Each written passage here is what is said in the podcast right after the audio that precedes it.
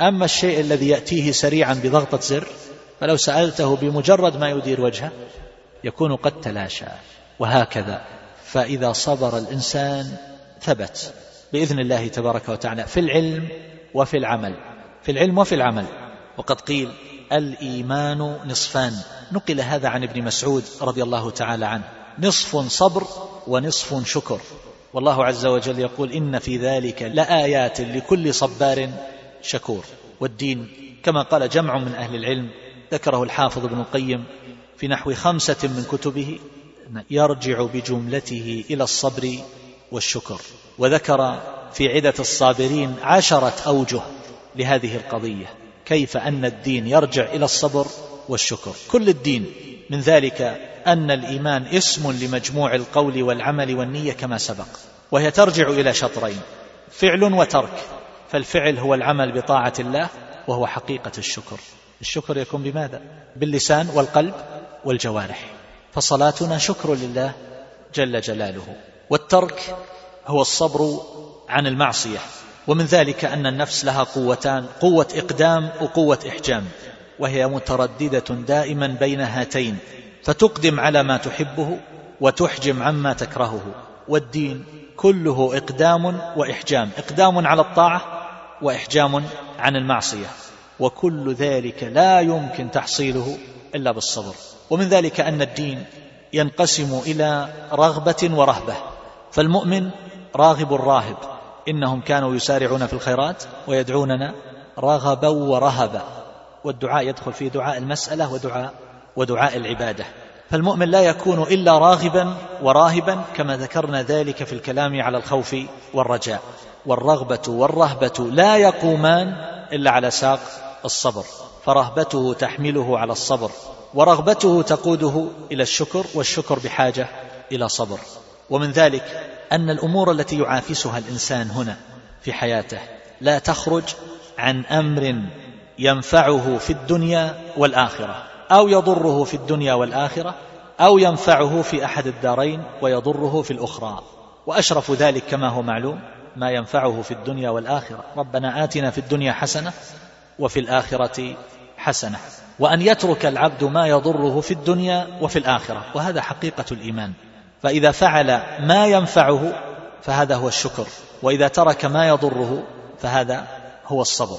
ومن ذلك أيضا أن العبد لا ينفك عن أمر يفعله أو عن نهي يتركه. وعن قدر يجري عليه. وفرضه في الثلاثة هو الصبر والشكر. ففعل المأمور هو الشكر مع أنه لا يحصل إلا إلا بالصبر. وترك المحظور لا يحصل إلا بالصبر. والصبر على المقدور هو الصبر على اسمه. ومن ذلك أن العبد فيه داعيان. داع يدعوه إلى الدنيا وشهواتها ولذاتها وداع يدعوه إلى الله والدار الآخرة وما أعد فيها لأوليائه من النعيم المقيم. فعصيان داعي الشهوة والهوى هو الصبر. وإجابة داعي داعي الله عز وجل والدار الآخرة هو الشكر. ومن ذلك أن الدين يدور على العزم والثبات على هذين الأمرين العزم والثبات. وأصل الشكر صحة العزيمة وأصل الصبر قوة الثبات. فمتى أيد العبد كما يقول الحافظ ابن القيم رحمه الله متى أيد بعزيمة وثبات فقد أيد بالمعونة والتوفيق. ومن ذلك أن الدين مبني على أصلين الحق والصبر وهما المذكوران بقوله وتواصوا بالحق وتواصوا بالصبر ولما كان المطلوب من العبد هو العمل بالحق في نفسه وتنفيذه في الناس وكان هذا هو حقيقة الشكر لم يمكنه ذلك إلا بالصبر عليه فكان الصبر نصف نصف الإيمان. ونحن حينما نذكر هذه الاعتبارات أن الدين يقوم على أصلين ونذكر أمرين في كل مرة فإن هذا لا منافاة فيه كما ذكرنا مرارا في هذه الدروس وفي غيرها أن الشيء إذا نظر إليه من زواياه المختلفة فإنه ينقسم باعتبارات كما نمثل دائما نقول الإنسان باعتبار الجنس ينقسم إلى إلى قسمين ذكر وأنثى وباعتبار الدين إلى مسلم وكافر وباعتبار الصحة والاعتلال إلى صحيح وسقيم وهكذا. فالحاصل بهذا نعرف أن الصبر من آكد المنازل وهو أيضا طريق المحبين إلى الله تبارك وتعالى وهو طريق الموحدين ولا يمكن للمحب أن يسلك هذا الطريق إلا إلا بالصبر بل حتى في محبة الخلق. من تعلق بمخلوق وأحبه فإنه بحاجة إلى مكابدة وصبر. ولا أريد أن أسترسل في أنواع المكابدات التي تحصل للمحبين المتعلقين بما دون الله تبارك وتعالى من الخلق والبشر. أنواع المكابدات يعرفونها جيدا ويستطيعون أن يذكروا فيها أنواع التفاصيل. فكيف بمحبة الله تبارك وتعالى التي هي أعظم المحبة ورأسها وعلى كل حال بالصبر يعلم صحيح المحبة من معلولها وصادقها من كاذبها. بذلك يختبر المحب الصادق من المحب الكاذب. المحب الصادق يصبر على التقرب وألوان الطاعات والبذل وبذل أنفس ما عنده وأحب الأشياء إليه ويرهق بدنه من أجل رضا المحبوب. ولا يصده عن ذلك ما يعرض إليه من قالة الناس وأذيتهم أو نظراتهم وإنكارهم. في سبيل تحصيل رضا المحبوب وقد تكلمنا على هذا المعنى في المحبة. ولهذا كانت محبة أكثر الناس كاذبة لأنهم ادعوا محبة الله تعالى فحين امتحنهم كما يقول الحافظ ابن القيم في المدارج حين امتحنهم بالمكاره انخلعوا عن حقيقتها حقيقة المحبة ولم يثبت معه إلا الصابرون. فلولا تحمل المشاق وتجشم المكاره بالصبر لما ثبتت صحة محبتهم. وبهذا نعرف أن أشد الناس محبة هم أشد الناس صبرا. ولهذا قال الله عز وجل عن أصفيائه كأيوب صلى الله عليه وسلم إنا وجدناه صابرا. ثم أثنى عليه بقوله نعم العبد إنه أواب. وأمر أحب الخلق إليه بالصبر لحكمه عليه الصلاة والسلام وأخبر أن صبره به واصبر وما صبرك إلا بالله. وأثنى على الصابرين أحسن الثناء كما سيأتي وضمن لهم أعظم الجزاء وجعل أجر غيرهم محسوبا وأجرهم بغير حساب وقرن الصبر بمقامات الإسلام والإيمان والإحسان كما سيأتي بإذن الله عز وجل كما أشرنا سابقا. وجعله قرين اليقين والتوكل والتقوى وأخبر أن آياته إنما ينتفع بها أهل الصبر وأن الصبر خير لأهله وأن الملائكة تسلم عليهم في الجنة بصبرهم والملائكة يدخلون عليهم من كل باب سلام عليكم بما صبرتم بما صبرتم. وحينما ذكر الله عز وجل جزاء المطيعين في الجنة ذكر صبرهم في الدنيا صبرهم في الدنيا وجزاهم بما صبروا جنة وحريرا. كلوا واشربوا هنيئا بما أسلفتم في الأيام الخالية. وهذا الذي أسلفوه في الأيام الخالية مبناه وقاعدته الصبر. وإلا لصار الناس جميعا من أعظم الناس تقوى. إبليس ما الذي جعله؟ يخرج عن طاعة الله عز وجل ويكابر هذه المكابرة ويتحمل هذا الشر العظيم الخروج عن الصبر. لما رأى آدم يفضل عليه لم تطق نفسه ذلك فخرجت عن هذا. تظنون الصبر هو فقط أن يصبر الإنسان على صلاة ركعات يركعها في المسجد أو على الصبر في صيام أو نحو ذلك. لا الصبر أشياء كثيرة كما سيأتي الكلام على أنواعه. من الناس من يكون داعية مقدما لا يسبقه أحد ولا يشق له غبار. ولكن إذا شعر أنه قدم غيره عليه تحول إلى إلى ضد يخذل ويعوق ويعرقل ويكيد ويفعل كل ما بوسعه من أجل إفشال كل عمل طيب خير يمكن أن يقوم بدونه. هذا من قلة من قلة الصبر من قلة الصبر. حب الظهور والبروز والوقوف دائما أمام الكاميرات والأضواء واللقطات كأنها بريق كأنها وميض. البرق تكاد تخطف تخطف الأبصار. لماذا يفعل الإنسان هذا ويرتكب الشنائع ولربما أفتى بفتاوى شنيعة قبيحة يجد غبها عند الله عز وجل؟ ما الذي يفعل يجعله يفعل هذا؟ قلة الصبر. ما ذئبان جائعان. تعرفون الحديث جميعا. حب الشرف حب الظهور حب الصدارة حب الأضواء حب التقديم على الناس. الذي يحمل الإنسان عليه هو قلة الصبر فهو يريد هذا ولو بالبول ببئر زمزم ولو بفتاوى نشاز لا يقبلها عاقل بل يتندر بها المتندرون. يمكن أن يخالف أهل الأرض جميعا على ضلال ويتحمل كل ما يقال في عرضه ويصبر وما يشتم به في رسائل جوال وفي دعاء عليه وما أشبه ذلك ويصبر غاية الصبر. لماذا؟ لقلة صبره. لقلة صبره على ماذا؟ على حدود الله تبارك وتعالى. فصار صبره مذموما كما سيأتي في أنواع الصبر. كما نعرف أيها الأحبة منزلة الصبر بأمور بأمور أخرى. من ذلك شدة حاجة الإنسان إليه وهو ما أشرت إليه إجمالا في أول الحديث عن هذا الموضوع. أيها الأحبة أحوال العبد لا تخلو من أربعة. نحن بين أمر يجب أن نمتثله وبين نهي يجب أن نكف عنه بين منهي يجب الكف عنه وبين قدر يجب التسليم له وبين نعم نتقلب فيها ظاهرة وباطنة تستوجب الشكر. ندور في هذه الأمور الأربعة وهذه جميعا تحتاج إلى صبر. الأمر تنفيذ الأمر يحتاج إلى صبر وقد أشرت إلى هذا. ترك النهي يحتاج إلى صبر لما في النفس من داعي الشهوة والهوى والقدر. قد يحصل له أمور فيها إيلام ويحتاج إلى صبر.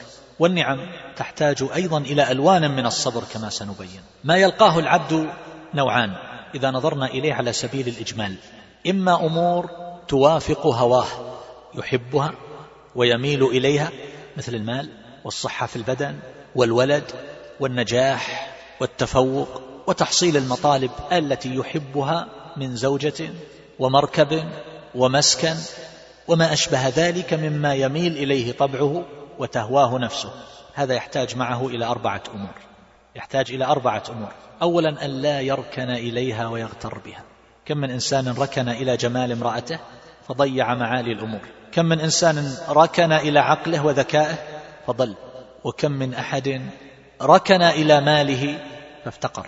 وكم من إنسان ركن إلى أولاده وكثرتهم فلم ينفعوه بل جاءه الضرر من قبلهم وجهتهم. إلى غير ذلك مما لا يخفى. يحتاج العبد أن لا يركن إلى شيء من ذلك. والأمر الآخر الذي يحتاج إليه مع هذه الأمور التي يهواها وقد تحققت له ألا يتهالك في تطلبها فلا تكون سببا لهلاكه. لا يضيع دينه بسبب هذه الأمور. ولهذا قال النبي صلى الله عليه وسلم لن تموت نفس حتى تستوفي رزقها وأجلها فاتقوا الله وأجملوا في الطلب. هذا رجل يحب الإبل وليس له شغل إلا بها. يجمعها ويشتريها ويلاحظها ويجري خلفها وينظر إليها فصارت شاغلة له عن طاعة الله عز وجل. وهذا رجل ليس له هم إلا الأسهم فليس له نظر إلا للشاشة وليس له تفكير إلا بها وهو يصلي يحسب ماذا سيبيع وماذا سيشتري وما الذي ارتفع اليوم وما الذي سيرتفع غدا. وإذا استيقظ من نومه مباشرة فتح هذه الشاشة ونظر فيها. ويضيع عمله ويضيع من يعول ويختلس الساعات من وقت عمله الذي طولب به ويأخذ عليه أجرا من أجل الذهاب إلى إلى هذا المكان. فيأكل ما حرم الله عز وجل ويأخذ ذلك من غير حله من أمور محرمة وما أشبه ذلك. وأمر ثالث وهو أن يؤدي حق الله فيها الزكاة مثلا. وإن كان أعطي ذكاء يؤدي حق الله في هذا الذكاء.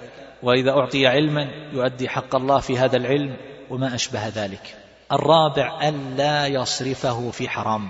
قد يكون هذا الإنسان أعطاه الله علما فيسوغ لنفسه بألوان المبررات التي يترخص فيها.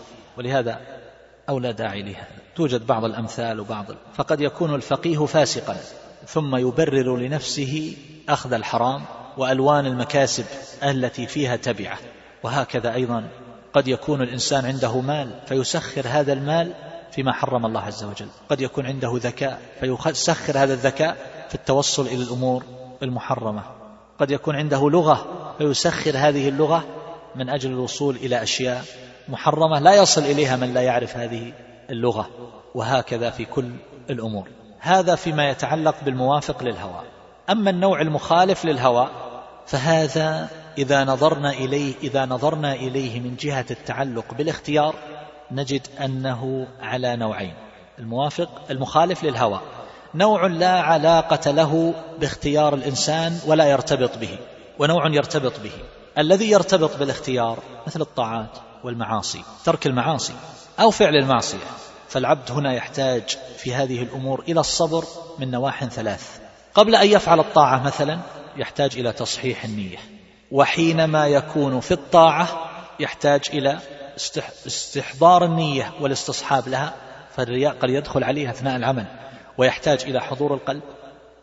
الصلاة مثلا يحتاج إلى خشوع ويحتاج إلى إقامتها كما أمر الله عز وجل ويحتاج إلى أمر ثالث بعد الفراغ منها بعد الفراغ منها وذلك أن يتفطن إلى ثلاثة أمور. ألا يأتي بمبطل بعدها؟ مبطل بعدها. لا تبطلوا صدقاتكم بالمن.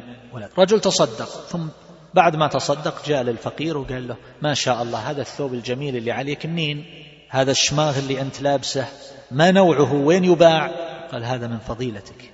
تفضلت به علي وتصدقت به علي وجزاك الله خير وأنا مقر لك بهذا الإفضال والإنعام. تريد أكثر من هذا؟ مشكلة.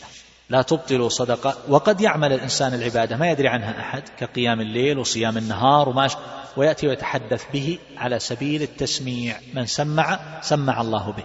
يحكى أن رجلا قام يصلي أعرابي فنظر إليه إنسان وقال ما شاء الله هذه الصلاة. قال وأنا بعد صائم. هو الصوم الإنسان ما يدري لذلك الصوم كما قال العلماء رحمه الله لا يتعلق به الرياء كما ذكرنا في الإخلاص. لا يتعلق به لأن الناس لا يرون شيء في الصوم لكن تتعلق به السمعة. يتكلم يقول صمت. يقصد الرياء لما يقصد الرياء؟ فهذا فعلى كل حال أن لا يأتي بمبطل بعده ويتفطن إلى أمر آخر ما قد يقع في القلب من الزهو والعجب. يرى نفسه لما قام بهذه الأعمال تصدق بالصدقة ويرى أنه قد وصل. يصلي الليل أو يصوم النهار ويرى أنه فوق الناس. لو ما صام ولا صلى أعني النوافل هذه من قيام وصلاة وصوم تطوع خير له من أن يجد أنه مدل على ربه تبارك وتعالى. فقد يكون العبد قليل الأعمال لكنه سالم الصدر مخلص لله عز وجل يرى تقصيره وآخر قد يكون عنده أعمال ويرى أنه ما فوقه إلا الله عز وجل وأنه مستحق للمراتب العالية في الجنة. ولذلك يبدر أحيانا من فلتات اللسان أشياء من هذا أمور واقعية تحصل. الرجل اللي وقف يعظ الناس ويقول لهم يا جماعة المسألة فيها جنة ونار. لا يجيني أحد بكرة يقول لي كيري ميري. لا يجيني أحد. ما معنى هذا الكلام؟ لا يجيني أحد بكرة يقول لي كيري ميري. يعني كأن الناس بيجون غدا في الآخرة ويقولون خلصنا هو ناجي. قد فرغ من هذا. وجاي يقول لهم أنتم ترى المسألة فيها جنة ونار. لا يجيني أحد بكرة يقول لك هم بيجونك. تبحث عن الخلاص لنفسك والفكاك لرقبتك. وهكذا تجد الرجل أحيانا يعظ الناس ويتكلم ويظهر من كلامه جليا. أنه بمنأى عن هذه العيوب والآفات والأمور التي يتكلم عنها. وإنما يوجه الكلام لهم أنتم دائما أنتم كذا أنتم كذا أنتم كذا من أمور لا تليق. وأنت طيب. هل تخلصت من هالأشياء؟ وإنما تذكر هذه الأمور على سبيل المذاكرة. والتواصي بالحق والتواصي بالصبر والتقصير يقع فيه الجميع. فيدفع الإنسان عن نفسه العجب. والأمر الثالث يحتاج أن يلاحظه الإنسان بعد العمل وهو ألا ينقل ذلك من ديوان السر إلى ديوان العلانية. فالدواوين كما قيل ثلاثة. ذكر هذا بعض أهل العلم. الأول ديوان السر وهو الأفضل. يعمل العمل لا يدري عنه أحد. والثاني ديوان العلانية. يقول عملت كذا وعملت كذا. لا يقصد الرياء. لكن كون هذه الأمور لا يدري عنها إلا الله لا يعلم عنها إلا الله أفضل. والثالث أن ينقلها من ديوان العلانية إلى ديوان الرياء. الرياء. فهذا يبطل الأعمال ويعاقب الإنسان عليه. هذا ما يتعلق بالأمور التي تتصل باختيار العبد مما يخالف هواه. قلنا الطاعات والمعاصي. نعم. وهذا الذي يخالف هوى الإنسان قلنا منه ما يرتبط بالاختيار ومنه ما لا ارتباط له بالاختيار. يعني هذا النوع رقم كم؟ القسم رقم كم؟ أي يعني عندنا الأعمال الأول ما يوافق الهوى. والثاني ما يخالف الهوى. الذي يخالف الهوى نوعان كبيران. الأول ما يرتبط بالاختيار النوع الثاني ما لا ارتباط له بالاختيار. فهذا النوع الثاني مما مما لا يرتبط باختيار العبد أيضا على قسمين. قسم لا يرتبط لا أوله ولا آخره. مات قريبه ليس أمامه إلا الصبر. المصيبة هذه لا يمكن. هذا تخالف هواه أليس كذلك؟ لا يرتبط لا أوله ولا آخره بالاختيار.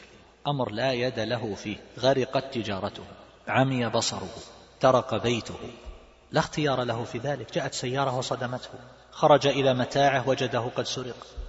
فلا يد له في هذا لا أولا ولا آخرا ولا سبيل له إلى دفعه أصلا. وهذا الذي يقع للإنسان من هذه الأمور التي لا يد له فيها هي أيضا على نوعين. نوع لا يأتيه من قبل الناس. يعني الآدميين لا صنع لهم في ذلك. ما هو إنسان جاء وضربه أو جاء وقلت سرق متاعه كنت أمثل أمثلة عامة لكن هذا النوع لا يدخل فيه السرقة لا يدخل فيه القتل. لكن مات مات. لا صنع للإنسان فيه. هذا الذي لا صنع للإنسان فيه؟ مقامات الناس فيه تتفاوت أربع مقامات. الأول مقام العجز أن يجلس يلطم خده وينتف شعره ويبكي ويولول. وهذا أسوأ المقامات. الثاني الصبر وهذا يجب عليه. والثالث هو الرضا يرضى عن الله تبارك وتعالى. والرابع هو الشكر. هذه أربع مقامات للعباد يتفاضلون فيها. أعلاها هو الشكر. نعم. أما ما كان للإنسان فيه عمل يعني الذي أوصل إليك هذا المكروه هو أحد من الناس. فإضافة إلى هذه المقامات الأربع مع الله عز وجل. الصبر الرضا الشكر ويكون مفارقا للحال الأولى التي هي العجز والجزع. هناك أيضا مقامات أخرى عالية منها العفو عمن ظلمه ومنها سلامة الصدر. فلا يبقى في قلبه حقد ولا غل على فلان وفلان وفلان لأن هذا أساء إليه وهذا ظلمه وهذا تكلم في عرضه وعنده تصفية حسابات كثيرة مع الناس وسجلات وإنما يجعل حظ نفسه خلف ظهره كما ذكرنا في أخلاق الكبار. هذه مراتب عالية. فالصغير هو الذي تعشعش في نفسه الأحقاد ولا ينسى الإساءة لأحد. وأيضا شهود القدر أن الله عز وجل أجرى ذلك عليه وكتبه وقدره وأمر رابع وهو أعلاها يعني إضافة إلى الأربعة السابقة. الأربع مراتب نعم أن يفارق العجز وأن يصبر وأن يرضى وأن يشكر أعلى ذلك أيضا أن يحسن إلى من السائلين ولا تستوي الحسنة ولا السيئة ادفع بالتي هي أحسن. فإذا الذي بينك وبينه عداوة كأنه ولي حميم وما يلقاها إلا الذين صبروا. وما يلقاها إلا ذو حظ عظيم. لماذا لا يلقاها إلا الذين صبروا؟ لأن الإنسان نفسه تأبى. تأبى.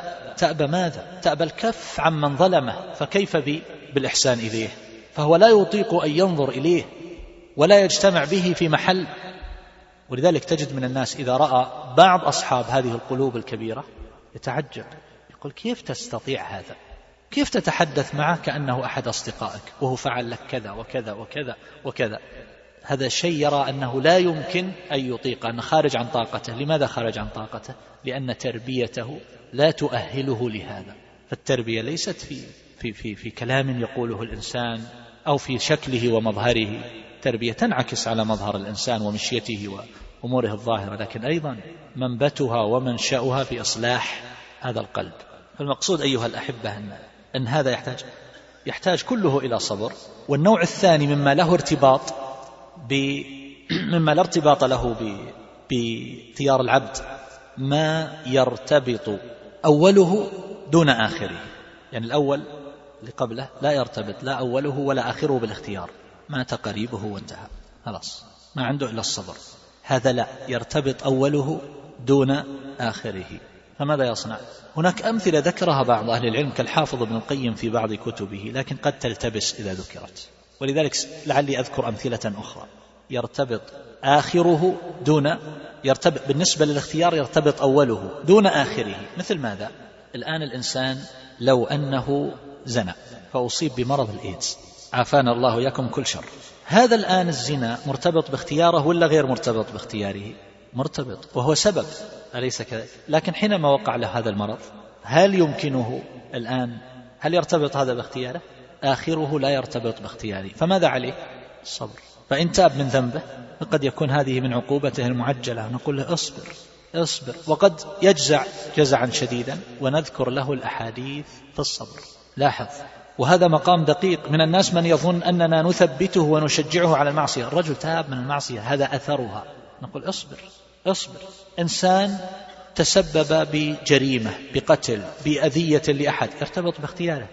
فبدأ بدأت آثارها. حكم عليه بالقصاص. وزرناه في السجن. فوجدنا أن الإنسان في غاية الجزع وقد تاب وندم على عدد شعر رأسه. ماذا نقول لهذا الإنسان الآن؟ الآن يرتبط أوله دون آخره. اجتمعت أسباب القصاص قتل عمد عدوان من مكافئ غير والد. العلة المركبة عند الأصوليين كلها مجتمعة ما فيه إلا القصاص. وش نقول لهذا الإنسان الآن؟ يبكي ويولول ولا يأكل. نقول له اصبر ليس أمامك إلا الصبر. ونذكر له ما يثبته ويصبره فضل الصبر وأجر الصبر والصابرين. لاحظتم هذه الأمثلة؟ واضحة جدا ما فيها إشكال إن شاء الله. وهكذا في لون آخر حينما يقذف الإنسان عرض مسلم ولا يستطيع إقامة الشهود على ذلك ويقال يجب عليك أن الآن الحد يقام عليه طالب ذلك الإنسان الذي اتهم في عرضه بالحد. قد يكون هذا الإنسان القائل صادق. لكن الله حكم عليه بالكذب لأنه قال فإن لم يأتوا بالشهداء فأولئك فحكم عليهم بالكذب لأن لابد من استيفاء الشروط وإلا ما يتكلم ولذلك إذا أراد الإنسان يتكلم حتى على ولو على سبيل الحسبة والغيرة يقول هذه امرأة تدخل مداخل الريب هكذا حتى لو كان يعرف أنها تزني لا يقول زانية يقول تدخل مداخل الريب. هذا الإنسان عنده تصرفات غير مأمونة ولا مرضية تدور حوله ريبة ينبغي أن يعالج هذا الوضع. مثلا بعبارات مثل هذه يتوقع. فلو أنه قذفه جاء ذاك الإنسان طالب وقال هذا قذفني ماذا يحصل؟ نقول له أنت الذي دخلت في هذا فعليك الحد. فإذا قال أنا صادق ويحلف على هذا الأيمان المغلظة نقول له اصبر اصبر لأنه ليس أمامك إلا هذا. الحد يجب أن يقام. لابد من أربعة شهود وإلا فالحد إلا إذا عفى ذلك الإنسان. فهذا يحتاج إلى صبر. فيه نوع آخر أيضا. إنسان نشر ضلال أو بدع وأهواء أو مغني وسجلت له أغاني وصارت تنتشر ثم تاب.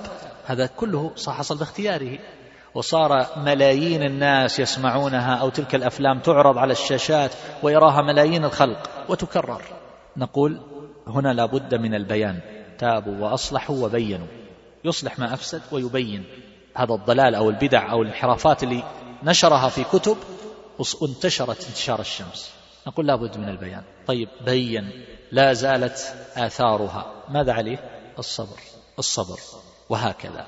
سنتحدث عن قضية خامسة مما يتصل بموضوع الصبر وهو الكلام على فضله وقد ذكرت في مرة سابقة أن هذه القضايا مترابطة فالحديث عن منزلة الصبر والحديث عن فضله والحديث عن الصبر في الكتاب والسنة أو عن ثمرات الصبر فيه تداخل كثير ويكمل بعضه بعضا إن شاء الله. المقصود أيها الأحبة مما يدل على فضل الصبر أن الله ذكره في القرآن في أكثر من سبعين موضعا. ومن أهل العلم من أوصله إلى تسعين موضعا. وكثرة ذكره وتكراره يدل على منزلته وفضله ومكانته عند الله تبارك وتعالى. كما أضاف الله إليه أكثر الخيرات والدرجات وجعلها ثمرة له.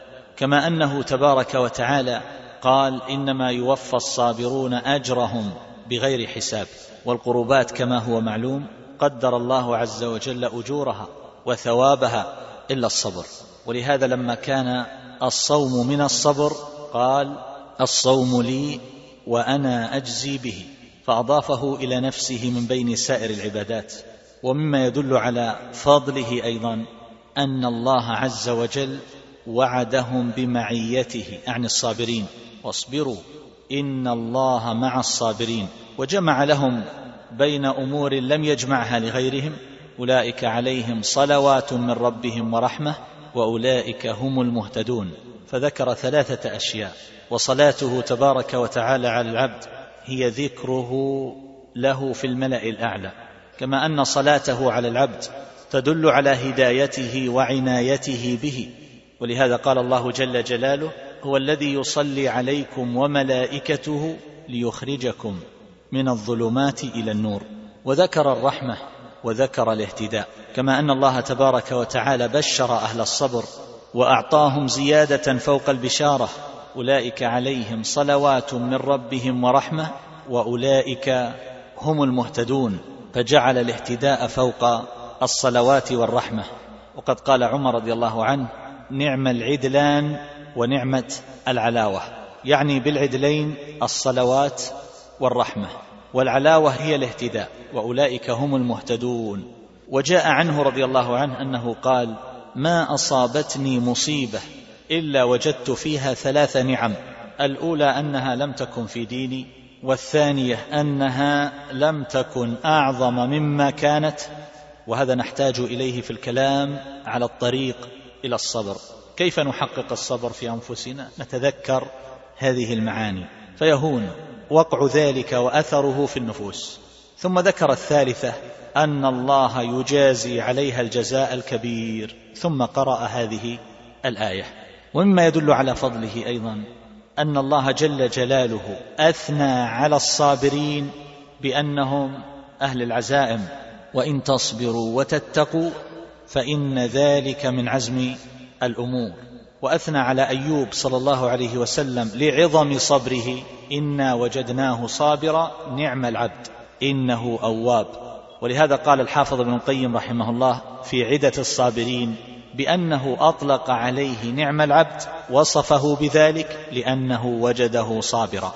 وهذا يدل على أن من لم يصبر إذا ابتلي فإنه بئس بئس العبد.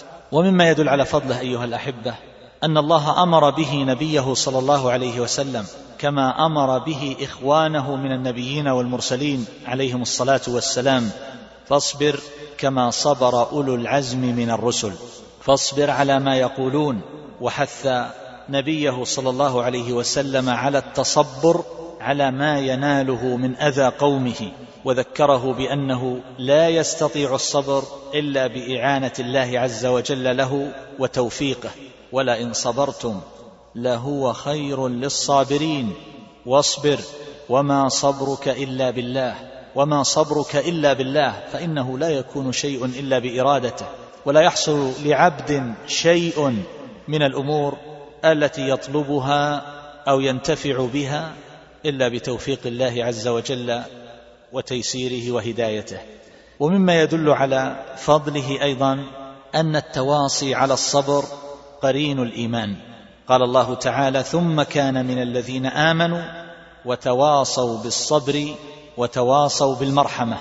إلا الذين آمنوا وعملوا الصالحات وتواصوا بالحق وتواصوا بالصبر لأنه لا يمكن أن يحقق العبد الإيمان وأن يسلك الصراط المستقيم الذي أمره الله عز وجل بسلوكه إلا بالصبر. وقد لا يتمكن من الصبر إلا بالتواصي عليه لأن النفس قد تثقلها المصائب والهموم وقد يرهقها الأعمال والتكاليف التي أنيطت بها.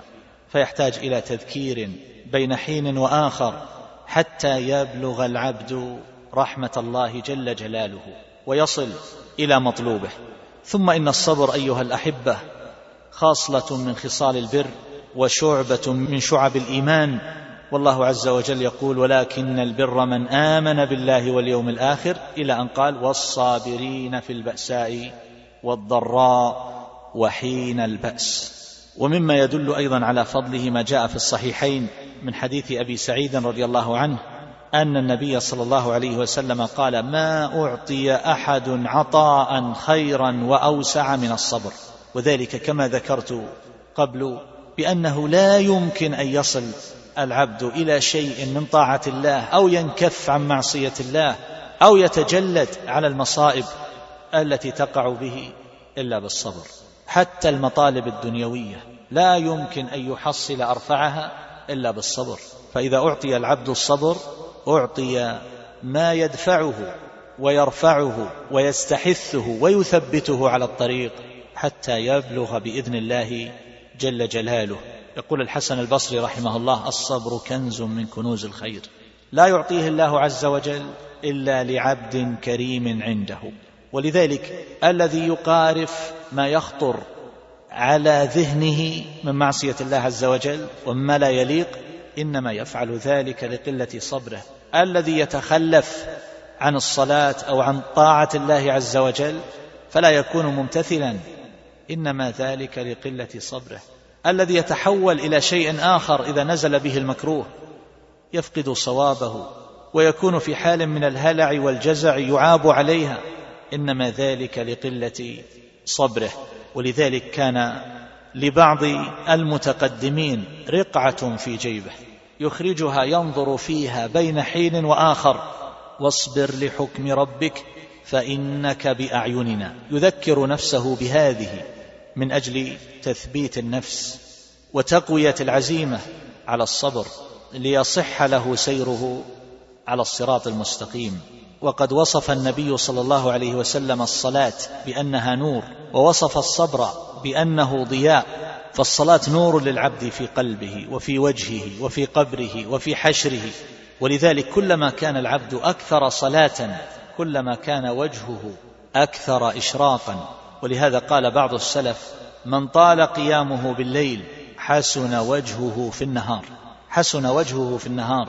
والمقصود أن الصلاة نور في قلب العبد وفي وجهه وفي أيضا قبره والصبر وصفه النبي صلى الله عليه وسلم بأنه ضياء. فهو نور مع حرارة وهذا الفرق بين النور والضياء.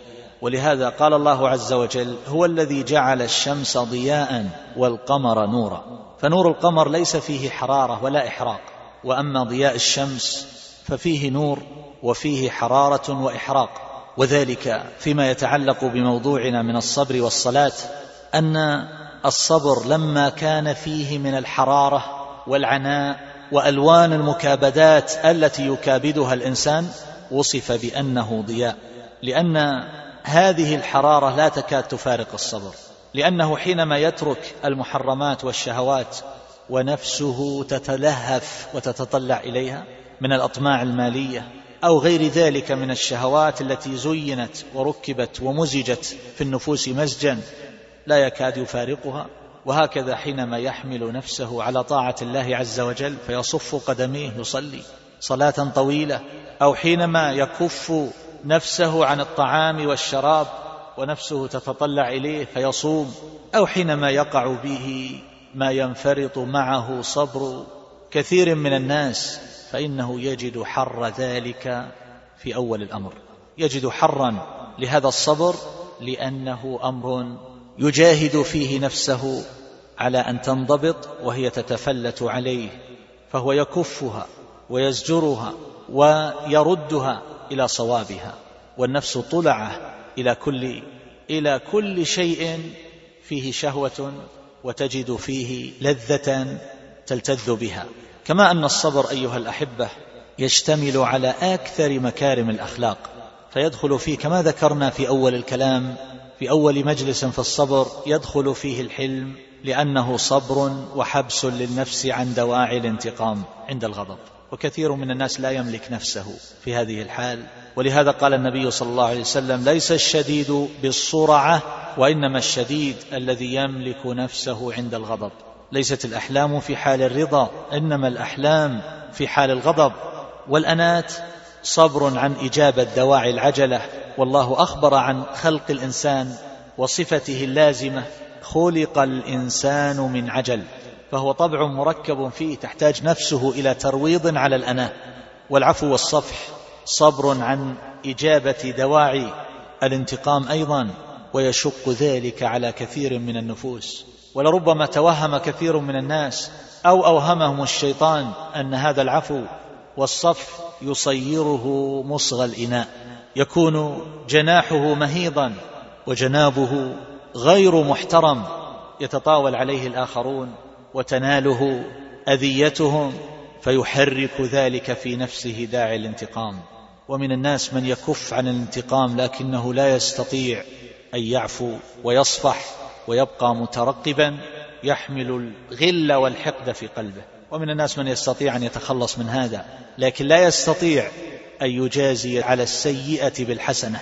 ولهذا قال الله عز وجل ادفع بالتي هي أحسن فإذا الذي بينك وبينه عداوة كأنه ولي حميم وما يلقاها إلا الذين صبروا وما يلقاها إلا ذو حظ عظيم فأكثر الناس بمنأى عن هذا. وقد يتوهم الإنسان في أحوال الرضا والسلامة أنه يستطيع ذلك وأن هذه الأوصاف يطيقها بل يطبقها.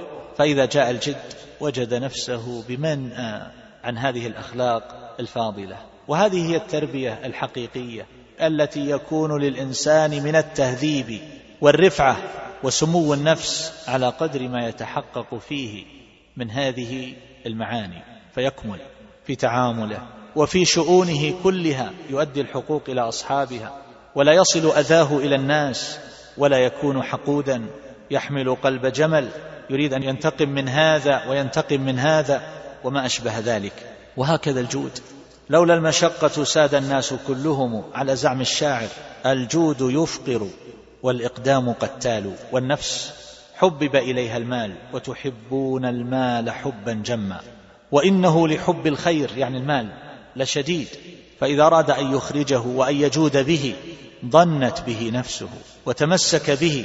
فالجود والكرم صبر عن إجابة دواعي الإمساك والطمع كما أن الكيس أيضا صبر عن إجابة دواعي الكسل والخمول والنفس تميل إلى الراحة والدعة وإلا صار الناس في غاية الكمال. كما أن العدل أيضا إذا تعلق ب... العدل صبر إذا تعلق بالتسوية بين المتماثلين فلا يميل إلى أحدهما أو يرجحه من غير مرجح ومن غير موجب. كما أن سعة الصدر صبر عن الضجر فالإنسان الذي لا يصبر لا يمكن أن يكون حليما واسع الصدر رحب النفس كبير القلب بحال من الأحوال. والكتمان حفظ الأسرار صبر عن إظهار ما لا يحسن إظهاره من ذلك مما اؤتمن الإنسان عليه ومن الناس من يتلهب لسانه. لا يستطيع أن يتمالك إذا أودع سرا فإنه سرعان ما يفشيه. وهذا لقله لقلة صبره. والشجاعة صبر عن دواعي الفرار لأن النفس أغلى ما يملكه الإنسان. فإذا شعر بشيء يمكن أن يأتي عليها بالتلف فإنه لربما تحركت رجلاه من غير من غير شعور. لا يجد قلبه بل قد يغيب قلبه تماما. مثل الرجل الذي بعد بدر لقيه أبو سفيان. كان المشركون يقولون له ذا القلبين. ذا القلبين لشدة حذقه وذكائه ونباهته وفطنته. فلقيه أبو سفيان موليا فارا هاربا لوحده يحمل نعلا وفي قدمه الأخرى. قطع مسافة طويلة حتى أتى إلى الساحل فقال له أبو سفيان ما هذا؟ فنظر إلى نفسه فعرف أنه قد وقع في شيء لم يقصده أصلا لكن من شدة الذهول وذهاب العقل. فهكذا حينما يشعر الإنسان بأن نفسه مهددة فإنه قد ينطلق يفر من غير مارويه ولا نظر فيما يأتي ويقدم عليه. ومما يذكر في هذا أن عبد الله بن الإمام أحمد رحمه الله قال حدثني ثابت بن أحمد بن شبوية. ثابت بن أحمد بن شبوية هذا كان يظن ويتوهم أن والده أعلى مقاما من الإمام أحمد لأن والده كان من أهل الجهاد وكان يفك الاسارى وكان يبذل في هذا الباب كثيرا. يقول فسألت أخي عبد الله أحمد هذا سأل أخاه فقال أخوه أحمد بن حنبل أرجح من أبي. يقول فلم أقنع فأريت يعني في المنام شيخا حوله الناس يسألونه ويسمعون منه فسألت عنهما. جاء معهم وسأل في المنام. أيهما أرجح؟ الإمام أحمد ولا أحمد بن شبوية؟ يقول فقال سبحان الله إن أحمد بن حنبل ابتلي فصبر وإن ابن شبوية عوفي والمبتلى الصابر كالمعافى. هذا سؤال إنكار استفهام إنكاري. هيهات هيهات. فالمقصود نحن نقول الرؤى لا يبنى عليها حكم. لكن هذا المعنى الذي تضمنته الرؤيا معنى صحيح. وجاء عن أبي سعيد الخدري رضي الله عنه أن ناسا من الأنصار سألوا رسول الله صلى الله عليه وسلم فأعطاهم. يعني سألوه مالا ثم سألوه فأعطاهم حتى إذا نفد ما عنده قال ما يكون عندي من خير فلن أدخره عنكم ومن يستعفف يعفه الله ومن يتصبر يصبره الله وما أعطي أحد من عطاء خير وأوسع من الصبر وهو مخرج في الصحيحين وقد أشرت إليه في أول الكلام. سادسا في ذكر بعض المفاضلات وكنت قد أجبت عن شيء من ذلك عند الإجابة على بعض الأسئلة في بعض الدروس الماضية. أيهما أفضل الصبر أو الشكر؟ أيهما أفضل الصبر أو الشكر؟ إنسان صابر عرف بالصبر صبر على المصيبة صبر على طاعة الله صبر عن معصيته. وإنسان آخر أعطاه الله وأفاض عليه فشكر هذه النعم. من أهل العلم من قال بأن الصبر أفضل ومنهم من قال بأن الشكر أفضل ومنهم من سوى بينهما لقول عمر رضي الله عنه لو كان الصبر والشكر بعيرين ما باليت أيهما ركبت؟ الذين قالوا إن الصبر أفضل من الشكر احتجوا على ذلك بأمور كثيرة. منها أن الله أثنى على الصبر وأهله ومدحه وأمر به وعلق عليه خير الدنيا والآخرة كما ذكرنا. وأن الله ذكره في كتابه قالوا في تسعين موضعا أو ما يقرب من ذلك. وجاءت فيه نصوص كثيرة كما ذكرنا بعضها وكما سيأتي بعض آخر مما يدل على أنه أفضل من الشكر. قالوا هذه النصوص لم تتوارد على شيء كما تواردت على الصبر. ولم يذكر الله عز وجل الشكر كما ذكر الصبر. وقال صلى الله عليه وسلم الطاعم الشاكر بمنزلة الصائم الصابر فهذا مشبه ومشبه به. والمشبه به أعلى درجة من المشبه في الأصل ليتضح المعنى. كما قال النبي صلى الله عليه وسلم بأن مدمن الخمر كعابد وثن قالوا إذا وازنا بين النصوص الواردة في الصبر والواردة في الشكر وجدنا أن نصوص الصبر أضعافها. قالوا وهذا معلوم بالتتبع. يقولون مثل الصلاة والجهاد هي من أفضل الأعمال. لماذا؟ لكثرة النصوص الواردة فيها. فما ورد فيها أكثر مما ورد في سائر في سائر الأبواب. هذا الأمر الأول. كثرة النصوص في الثناء على الصابرين وفي الأمر بالصبر والحث عليه وذكر جزاء الصبر إلى غير ذلك. والأمر الآخر قالوا بأن الصبر يدخل في كل باب بل في كل مسألة من مسائل الدين وذكرنا لكم وجه ذلك سابقا. لا يستطيع الإنسان أن يعمل شيئا أو أن يكف عن محرم إلا ب إلا بالصبر. ولهذا كان من الإيمان بمنزلة الرأس من الجسد. وأمر ثالث قالوا بأن الله عز وجل علق على الشكر الزيادة فقال وإذ تأذن ربكم لئن شكرتم لأزيدنكم وعلق على الصبر الجزاء بغير حساب. وأيضا فإنه أطلق جزاء الشاكرين وسيجزي الله الشاكرين. وقيد جزاء الصابرين بالأحسن. ولنجزين الذين صبروا أجرهم بأحسن ما كانوا يعملون. وأمر رابع قالوا بأنه جاء عن النبي صلى الله عليه وسلم كل عمل ابن آدم له إلا الصوم. حديث القدسي. فإنه لي وأنا أجزي به. وفي لفظ كل عمل ابن آدم يضاعف له الحسنة بعشر أمثالها. قال الله تعالى إلا الصوم فإنه لي وأنا أجزي به. فالشكر من الأول الحسنة بعشر أمثالها. لذلك جاء في الحديث يدع شهوته وطعامه وشرابه من أجلي. ولما سئل النبي صلى الله عليه وسلم عن أفضل الأعمال قال عليك بالصوم فإنه لا عدل له. ولما كان الصبر حبس للنفس عن إجابة داعي الهوى كان هذا حقيقة الصوم فإنه حبس للنفس عن إجابة شهوة داعي الطعام والشراب وهو مما تهواه مما تهواه النفوس وهكذا الجماع. ولهذا فسر الصبر في قوله واستعينوا بالصبر والصلاة أنه الصوم.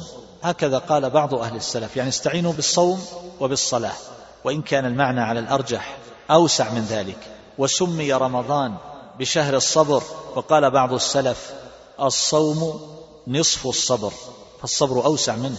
وذلك أن الصبر حبس للنفس عن إجابة داعي الشهوة والغضب فإن النفس تشتهي الشيء لحصول اللذة بإدراكه وتغضب لنفرتها من المؤلم لها.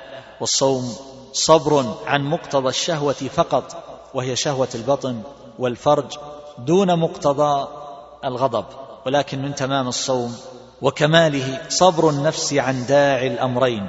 ولذلك قال النبي صلى الله عليه وسلم إذا كان يوم صوم أحدكم فلا يجهل ولا يصخب فإن أحد سابه أو شاتمه فليقل إني صائم. مع أنه لا يفطر لو أنه سب أحدا من الناس. لا يطالب بالقضاء على قول الجمهور من أهل العلم سلفا وخلفا. فالحاصل أن النبي صلى الله عليه وسلم أرشد إلى تعديل قوى الشهوة والغضب وأن الصائم ينبغي له أن يحتمي من إفسادهما لصومه. فهذه تفسد صومه وهذه تحبط أجره. إذا أكل أو شرب أو جامع فإنه يفسد صومه. وإذا لغى وسب وشتم فإن ذلك قد يذهب أجره مع صحة الصوم وفرق بين الإجزاء وبين الثواب. فقد يكون الشيء مجزئا ولا يكون مثابا عليه بل قد يكون مجزئا ولا يكون مقبولا. كما لو دخل الرياء في عبادته فإنها تجزئه لا يطالب بالقضاء ولكنه قد يحبط عمله ولا يؤجر على ذلك. ولهذا قال النبي صلى الله عليه وسلم أيضا من لم يدع قول الزور والعمل به فليس لله حاجة في أن يدع طعامه وشرابه. وذكروا امرا خامسا قالوا يكفي في فضل الصبر على الشكر قوله تعالى إني جزيتهم اليوم بما صبروا أنهم هم الفائزون. ما قال بما شكروا. فجعل فوزهم جزاء لصبرهم وذكروا أمرا سادسا وهو معية الله عز وجل وذلك في مثل قوله والله مع الصابرين قالوا لا شيء يعدل معيته يكفي ذلك لبيان لبيان منزلة الصبر عنده وأنه فوق الشكر ولهذا قيل ذهب الصابرون بخير الدنيا والآخرة لأنهم نالوا معية الله والله يقول واصبر لحكم ربك فإنك بأعيننا وهذا يتضمن الحراسة والكلاءة والرعاية والحفظ والنصر وما أشبه ذلك. وذكروا أمرا سابعا وهو أن الله وعد الصابرين بالأمور الثلاثة التي سبقت وكل واحد منها خير من الدنيا وما عليها صلواته عليهم ورحمته وتخصيصهم بالهداية في قوله أولئك عليهم صلوات من ربهم إلى آخره. وذكروا أمرا ثامنا وهو أن الله أخبر أن الصبر من عزم الأمور. في آيتين. وأمر به رسوله صلى الله عليه وسلم وأن يتشبه بصبر أولي العزم من الرسل كما تقدم. وذكروا أمرا تاسعا وهو أنه قد دل الدليل على أن الزهد في الدنيا والتقلل منها مهما أمكن خير من الاستكثار منها. والزهد فيها حال الصابر والاستكثار منها مع أداء حق الله عز وجل فيها هو حال الشاكر. يطلب الدنيا ويتجر ويجمع المال ويؤدي زكاته ويتصدق لكن الآخر يكون زاهدا فحاله أكمل من حال هذا عند طائفة من أهل العلم. وذكروا أمرا عاشرا قالوا إن الكمال الإنساني في ثلاثة أمور في علوم يحصلها الإنسان أو أعمال يعمل بها أو أحوال ترتب على علومه وأعماله يعني أمور تقوم به. من الكمالات المبنية على العلم والعمل فيصل إلى درجة من الدرجات التي يسمونها بالأحوال. قالوا أفضل العلم والعمل والحال العلم بالله وأسمائه وصفاته وأفعاله والعمل بمرضاته وانجذاب القلب إليه بالحب والخوف والرجاء. فهذا أشرف ما في الدنيا وجزاؤه أشرف ما في الآخرة وأجل المقاصد هو معرفة المعبود جل جلاله ومحبته والأنس بقربه والشوق إلى لقائه والتنعم بذكره وهذا أجل سعادة الدنيا والآخرة. بل هذا هو السعادة الحقيقية. ولا يمكن للإنسان أن يسعد سعادة حقيقية إلا بتحصيل إلا بتحصيل هذه الأمور وعلى قدر تحققه منها على قدر ما يكون عنده من الانشراح والأنس والراحة والروح والنعيم وعلى قدر ما يفقد من ذلك يتعلق قلبه بالمخلوقين. ويخافهم ويحبهم ويرجوهم فيعذب قلبه بهذا ويظلم ويكون قلبه محلا للقاذورات والأمور التي لا تصلح ولا تليق مع شرف المحل قلب فإنه إنما خلق للتوجه إلى المعبود جل جلاله ولم يخلق للتوجه والتعلق بالمخلوقين فهذا على كل حال المطلب هو الغاية التي تطلب لذاتها. وإنما يشعر العبد تمام الشعور بأن ذلك عين السعادة إذا انكشف له الغطاء وفارق الدنيا ودخل الآخرة وإلا فإنه في الدنيا وإن شعر بذلك أو ببعضه فليس شعوره بذلك كشعوره به في الآخرة. فالسعادة الحقيقية أيها الأحبة تتحقق بهذا الصبر وبهذه المعارف والعلوم والأحوال والأعمال التي أشرت إليها. وكل العلوم الصحيحة تابعة لهذه المعرفة مرادة لأجلها وتتفاوت العلوم في فضلها ومنازلها من فقه وحديث وتفسير واعتقاد وما أشبه ذلك بقدر تعلقها بذلك وبقدر ما تكون موصلة له مرقاة لتحقيق هذه المرتبة والمنزلة والعلوم والمعارف والأعمال والأحوال. فكلما كان العلم أكثر إفضاء إلى هذا كل ما كان أشرف. ولهذا كان العلم بالله وأسمائه وصفاته أشرف العلوم أشرف العلوم وأعلاها وهكذا حال القلب.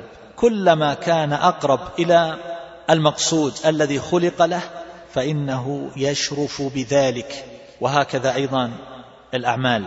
فكل عمل كان أقرب إلى تحصيل هذا المقصود كان أفضل من غيره.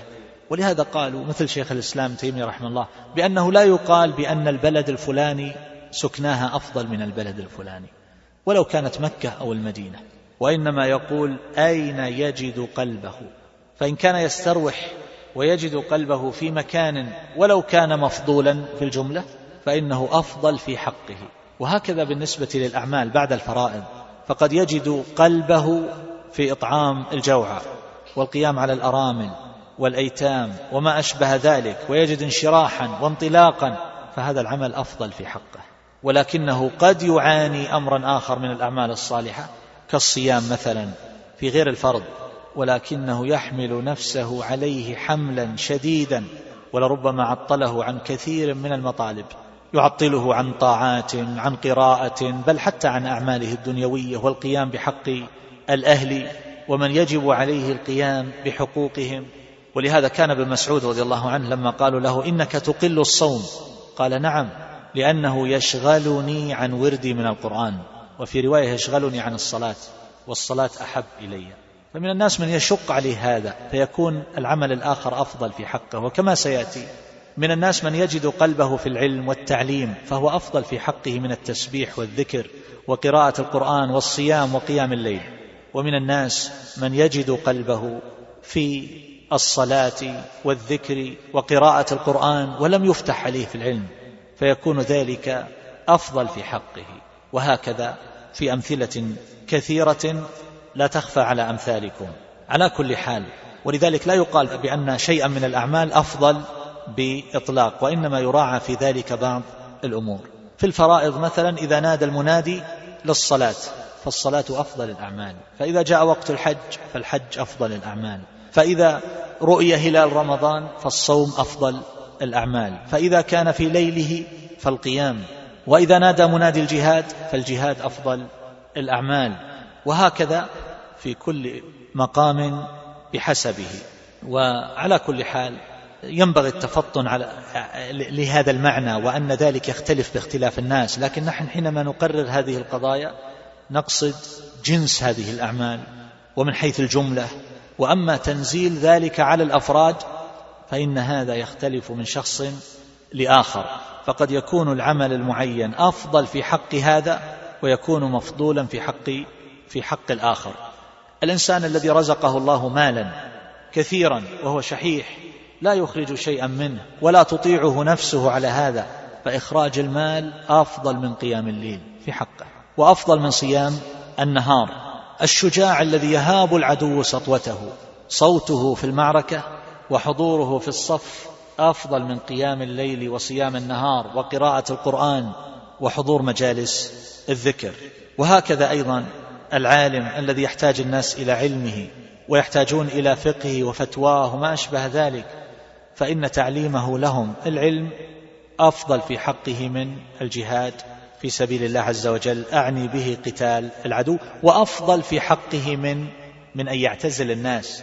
مع أن من الناس من يقال له إن العزلة خير لك لأنه لا يجد قلبه إلا بالعزلة. فيعتزل الناس. أو قد لا يستطيع أن يمسك لسانه أو أن يكف شره أو أن يتخلص من دواعي الغل والحسد أو الغيرة كما يقول بعض الناس. يقول إذا اختلطت بأهل الخير والصلاح اشتعلت نيران الغيرة في نفسي وأجد في نفسي شيئا على هؤلاء وهم أهل خير ودين وفضل وصلاح فما العمل؟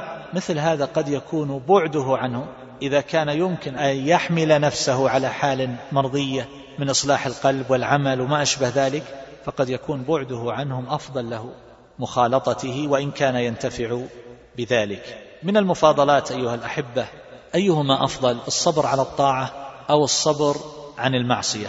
من أهل العلم من قال إن الصبر عن المعصية أفضل من الصبر عن الطاعة. وذكروا تسعة أوجه لهذا التفضيل. من ذلك وهو الأول. قالوا إن الصبر عن المعصية أشق وأصعب. قالوا لأن أعمال البر يعملها البر والفاجر ولا يصبر عن المخالفات إلا الصديقون. وهذا الكلام فيه نظر. وقالوا أيضا وهو الأمر الثاني بأن الصبر عن المحرمات صبر على مخالفة النفس وأهوائها وهو أشق شيء عليها.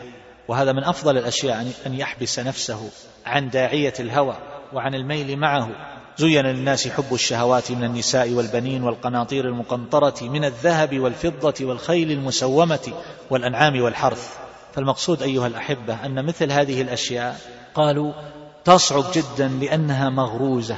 في النفوس. هكذا قالوا وهذا لا يخلو من إشكال. نعم هي مغروزة في النفوس. ولكن تركها في الواقع يحتاج إلى صبر كما أن فعل الطاعات وإشغال النفس بها هو صرف للنفس عن تلك الشهوات.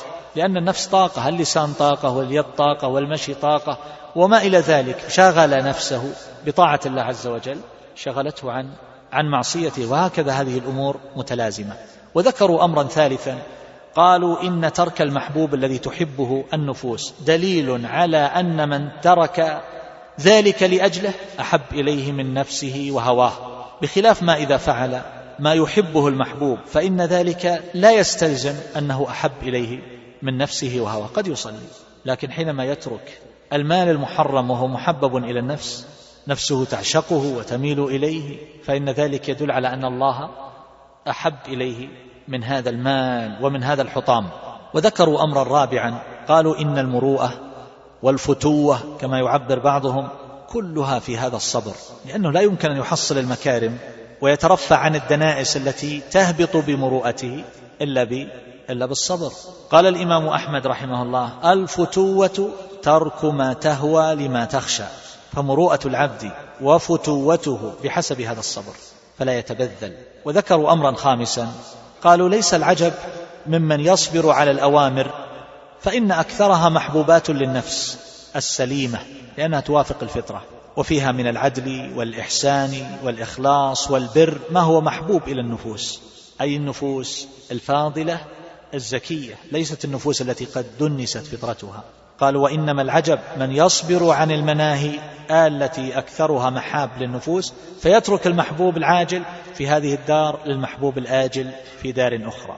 قالوا النفوس موكلة بحب العاجل فصبرها عنه مخالف لطبعها. وهذا الكلام أيضا فيه نظر لأن الإنسان أيضا حتى المخالفات هي مخالفة لفطرته ولداعي الله في نفسه ولنفسه المطمئنة فنفسه تأباها والنفوس السوية تأبى الزنا والخمر والفواحش والكذب وما أشبه ذلك ويترفع منه. ولهذا قال بعض السلف لو نادى مناد من السماء بأن الكذب حلال ما كذبت.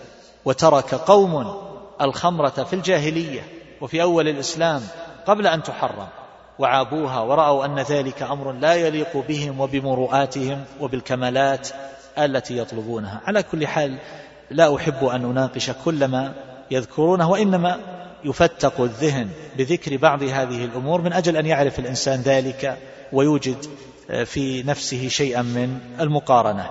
قالوا أيضا وهو أمر سادس بأن المناهي لها أربعة دواعي تدعو إليها نفس الإنسان والشيطان والهوى والدنيا.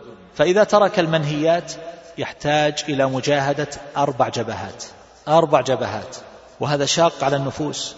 قالوا أيضا وهو الأمر السابع المناهي من باب الحمية فطام النفس عما يضرها وعن شهواتها ولذاتها والحمية مع قيام دواعي الانطلاق والهوى والشهوة والتناول من أصعب الأمور.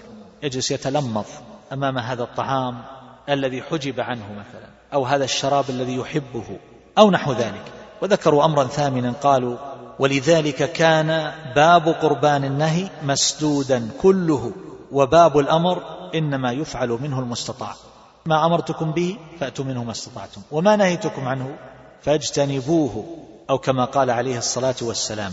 قالوا فهذا يدل على أن باب المنهيات أضيق من باب المأمورات وأنه لم يرخص في ارتكاب شيء منها إلا للضرورات. لكن رخص للإنسان في ترك بعض المأمورات لعوارض مثل من عجز عن القيام قعد في الصلاة. من سافر وهو قادر على الصوم فإنه يفطر ويقضي في وقت آخر. وذكروا أمرا تاسعا وهو الأخير. قالوا ولهذا كانت عامة العقوبات من الحدود وغيرها على ارتكاب المنهيات. بخلاف ترك المأمور فإن الله لم يرتب عليه حدا معينا. يقولون أعظم المأمورات الصلاة. وقد اختلف العلماء هل إذا تركها الإنسان يكون عليه الحد أو لا حد عليه فما دونها من باب أولى. وأما الذين قالوا بأن الصبر على المأمور أفضل وأعظم وأجل من الصبر على ترك المحظور فإنهم قالوا عللوا ذلك بأن المأمور أحب إلى الله عز وجل من ترك المحظور. والصبر على أحب الأمرين إلى الله عز وجل أفضل. وبينوا وجه قولهم هذا بجملة من الأمور أيضا. الأول أن فعل المأمور قالوا مقصود لذاته فهو مشروع شرع المقاصد فإن معرفة الله وتوحيده وعبوديته وحده والإنابة إليه والتوكل عليه وإخلاص العمل له ومحبته والرضا به والقيام في خدمته هو الغاية التي خلق الإنسان من أجلها وبها ثبت الأمر وذلك أمر مقصود لنفسه. أما المنهيات فإنما ينهى عنها لأنها صارفة وصادة عن ذلك أو شاغلة له أو مفوتة لكماله. ولذلك قالوا بأن درجات هذه في النهي بحسب صدها عن المأمور وتأثيرها عليه فهي تتفاوت بهذا بهذا الاعتبار.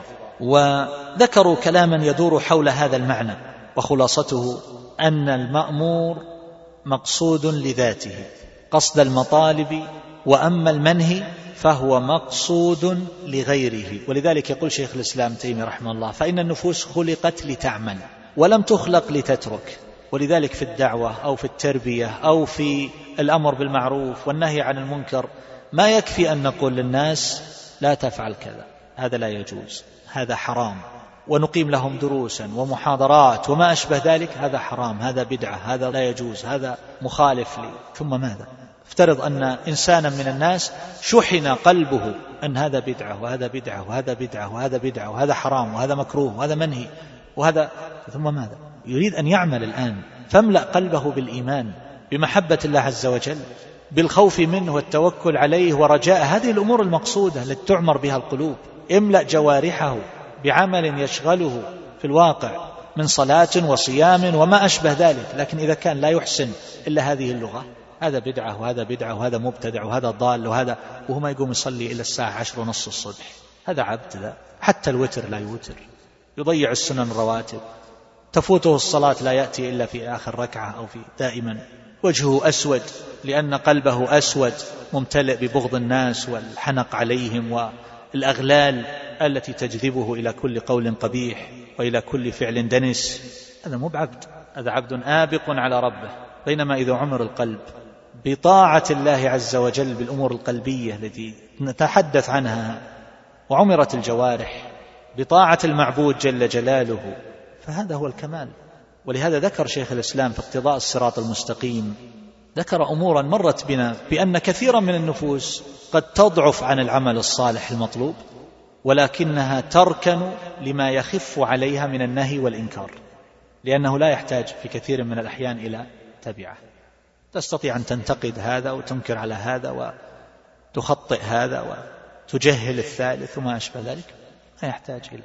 لكن أن يقف في الصف ويصلي ويعبد الله عز وجل يصوم أن يذكر الله عز وجل كثيرا أن يتصدق وينفق أن يطهر قلبه من كل دنس وأن يملأه ما يحبه الله عز وجل ويرضاه فهذا لا يوفق له إلا الصابرون. إلا الصابرون. ولذلك قد تجد في الإنسان ضعف وفسق وفجور أحيانا ولربما تجده مجانبا للبدع والأهواء كما ذكر شيخ الإسلام في اقتضاء الصراط المستقيم.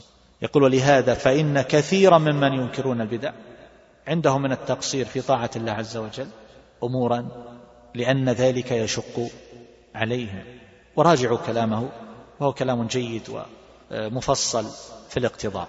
بهذه القضية. على كل حال هؤلاء قالوا المأمور به مقصود لذاته والمنهي مقصود لغيره من باب الحمية. وذكروا أمرا آخر وهو أن المأمورات متعلقة بمعرفة الله وتوحيده وعبادته وذكره وشكره ومحبته والتوكل عليه والإنابة إليه فمتعلقها ذات الرب تعالى وأسماؤه وصفاته. وأما متعلق المنهيات قالوا هي ذوات الأشياء المنهي عنها والفرق من أعظم ما يكون خمر لفسادها وضررها وما تؤثره من المتالف والمهالك وهكذا أكل المال الحرام والوقوع بالفواحش كل ذلك ضرره ظاهر. وذكروا أمرا ثالثا وهو أن ضرورة العبد وحاجته إلى فعل المأمور أعظم من ضرورته أعظم من ضرورته إلى ترك المحظور فإن الإنسان بحاجة شديدة إلى معرفة الله وتوحيده والإخلاص له والعمل في طاعته أن يفرده بالعبودية والمحبة والطاعة فضرورته إلى هذه الأشياء أعظم من ضرورته إلى نفسه ونفسه وحياته أعظم من ضرورته إلى غذائه الذي به قوام البدن صلاح القلب وصلاح النفس الإنسان إذا فقد صلاح القلب وصلاح النفس هلك هلاكا لا يقادره هلاك. يخسر في الدنيا يشقى ويخسر في الآخرة. وأما إذا امتنع عن الطعام والشراب فهلك بدنه فإنه قد يسعد في الآخرة. ولا أقصد أنه يتقصد ترك الشراب والطعام من أجل أن يموت لكن من حجب عنه ذلك فمات. فليس معنى ذلك أنه قد انتهى من كل سعادة ولذة وراحة بل قد يعقب ذلك اللذة التي لا تتناهى. السعادة الأبدية عند الله عز وجل وفي الدار الآخرة. فالقوت الذي تقوم به الأبدان هو الغذاء المعروف المحسوس. وأما قوت الأرواح فهي هذه المعاني من الإيمان والإخلاص والذكر وما أشبه ذلك. ولهذا قيل يا خادم الجسم كم تشقى بخدمته فأنت بالقلب لا بالجسم إنسان. فترك المنهيات أيها الأحبة إنما شرع تحصيلا لهذا الأمر لأنها تؤثر على المطالب تضعفها وتعوقه عن تحصيلها وعن القيام بها. وذكروا أمرا رابعا وهو أن ترك المنهي من باب الحمية وفعل المأمور من باب حفظ القوة والغذاء الذي لا تقوم البنية بدونه ولا تحصل الحياة إلا به.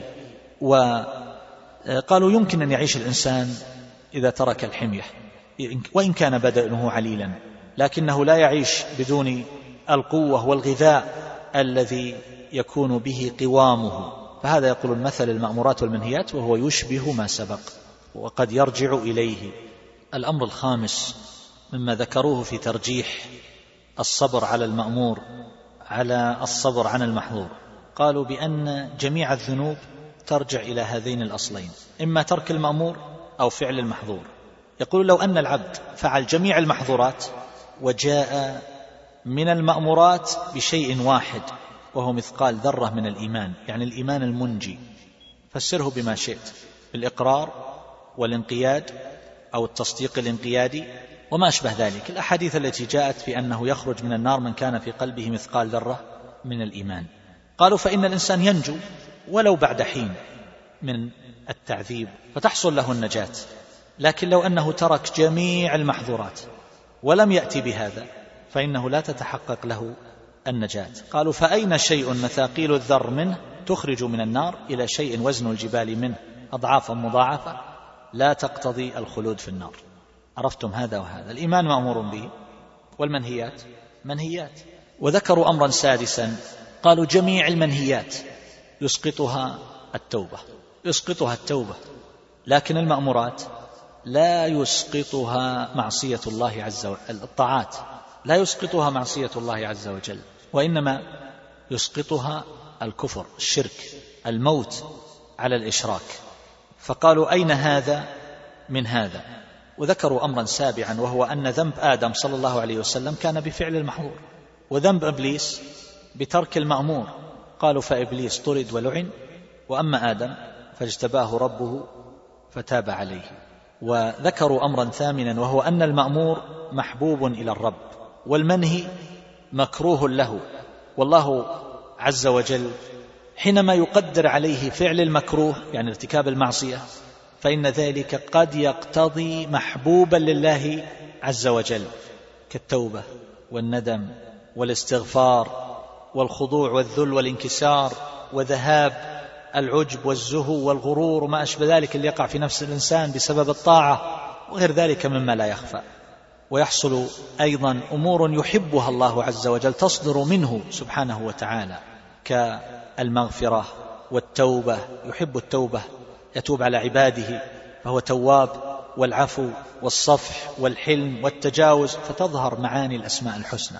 ومقتضيات هذه الأسماء إذا كان إنما قدر ما يكرهه لأنه يكون وسيلة إلى ما يحبه علم أن محبوبه هو الغاية. هو الغاية بهذا الاعتبار. قالوا المحبوب مراد إرادة المقاصد كما تقدم.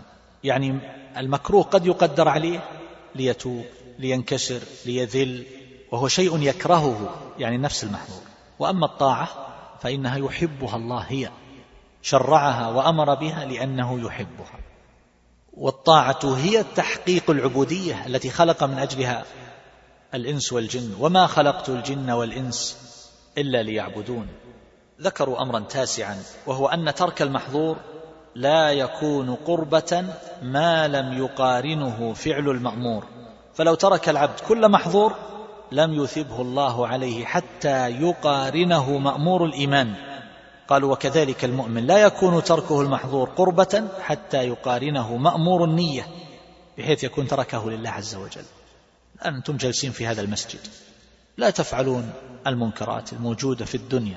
فهل معنى ذلك أنكم تؤجرون على هذا الترك؟ الجواب لا.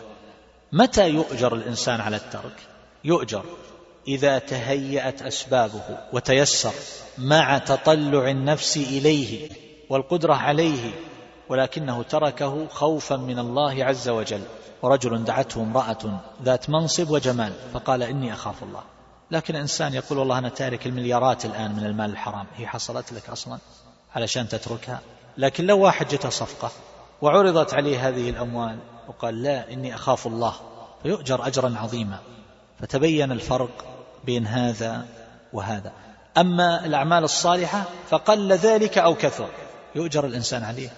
أما الترك بمجرده فلا يؤجر عليه الإنسان إلا في الحال التي ذكرتها. أن يقدر عليه ويتمكن منه وتتيسر أسبابه وتتطلع نفسه إليه ويكون قد تركه خوفا من الله. لو ترك خوفا من الناس ما يؤجر على هذا.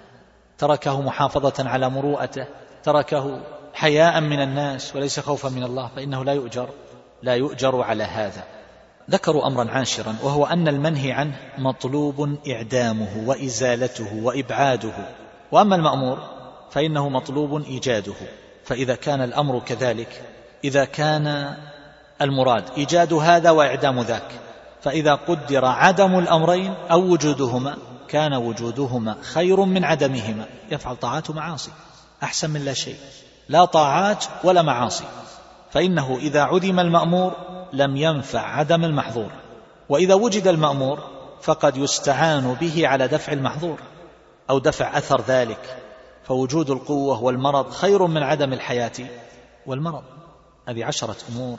فالحادي عشر من هذه المرجحات قالوا بأن باب المأمور الحسنة فيه بعشر أمثالها إلى سبعمائة ضعف. وأما السيئات فإن السيئة بمثلها. بالإضافة إلى أن السيئات تكفر بالتوبة والاستغفار ولربما تنغمر في حسنات ماحية أو مصائب مكفرة أو شفاعة أو نحو ذلك مما سنذكره.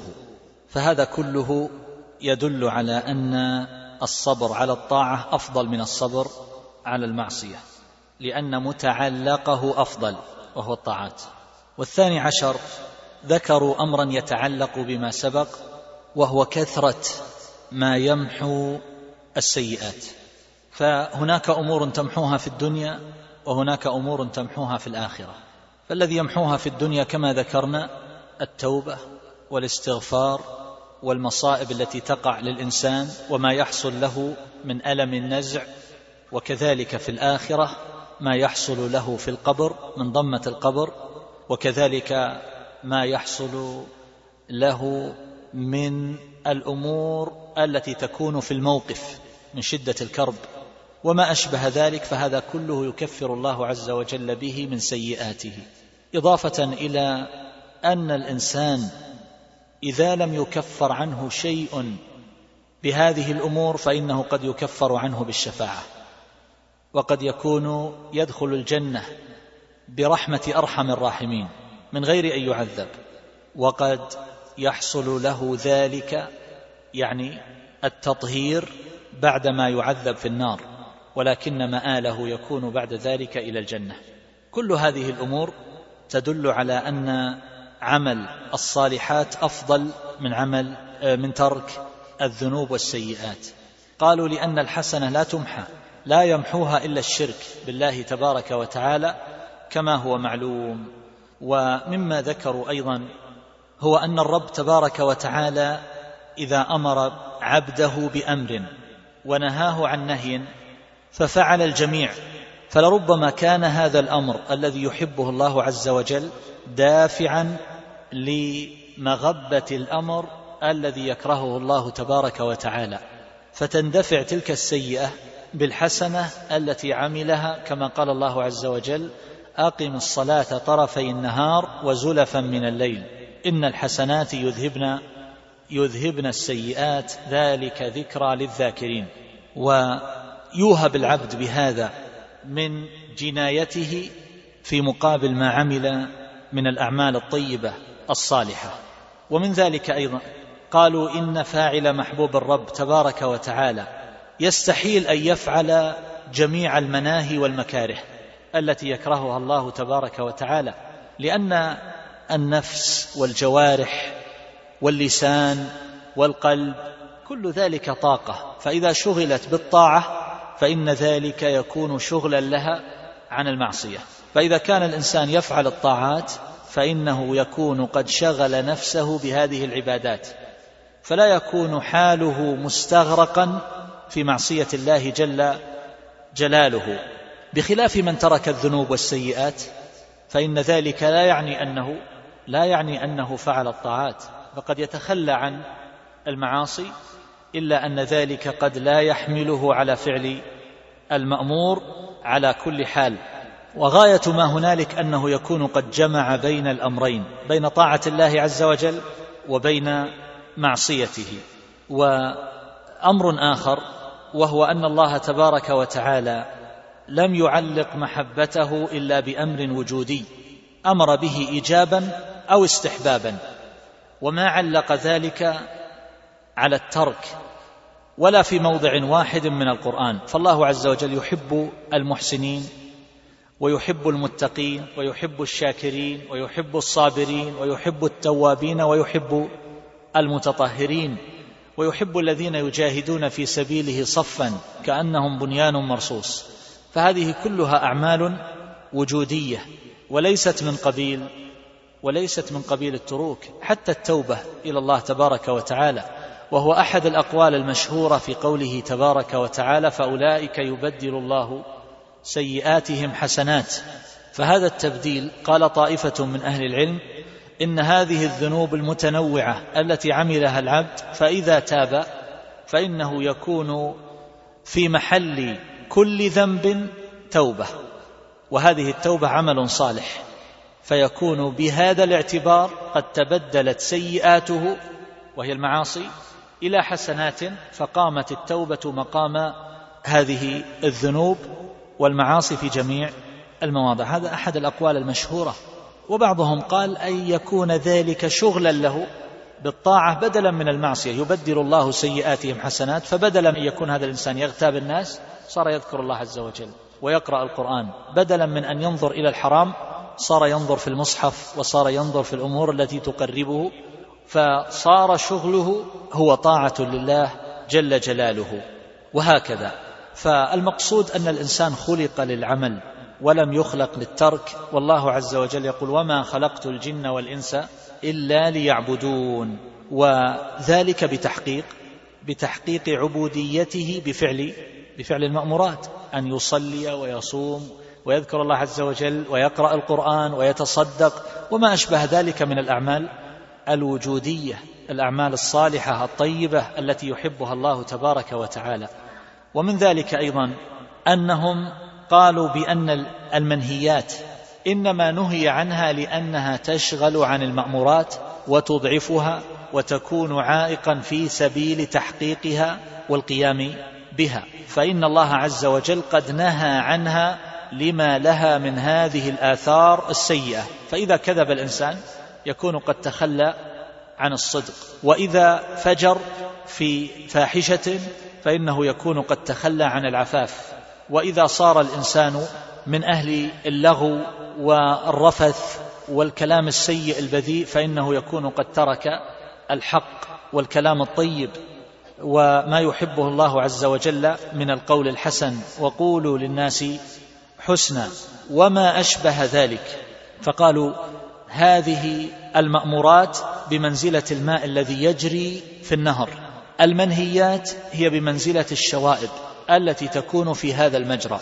فيقصد بإزالتها تسهيل مجرى هذا الماء أو هذا النهر من غير تعويق ويكون جريه متتابعا آه، طبيعيا ويكون إزالة ذلك بمنزلة تنظيفه وتنقيته وتطهيره. وهكذا. قالوا وبناء على ذلك فإن الصبر على فعل الطاعة أفضل من الصبر عن المعصية. وذكروا كلاما نحو هذا على كل حال وكلامهم فيه كثير يطول. من أهل العلم طل في هذه المسألة كالحافظ ابن القيم رحمه الله في بعض كتبه كطريق الهجرتين. قال إن هذا يختلف باختلاف الطاعة والمعصية فالصبر على الطاعة المعظمة كبيرة أفضل من الصبر عن المعصية الصغيرة والصبر عن المعصية الكبيرة أفضل من الصبر على الطاعة الصغيرة. قال وصبر العبد على الجهاد مثلا أفضل وأعظم من صبره عن كثير من الصغائر وصبره عن الكبائر كبائر الإثم والفواحش أعظم من صبره على أمر يسير من الطاعات. ففصل بهذا التفصيل وهو تفصيل جيد حسن. فالكلام الذي ذكره رحمه الله لا يعارض ما سبق. نحن نقول والعلم عند الله عز وجل بأن الصبر على جنس الطاعة أفضل من الصبر عن جنس المعصية من حيث الجنس للأمور التي ذكرناها.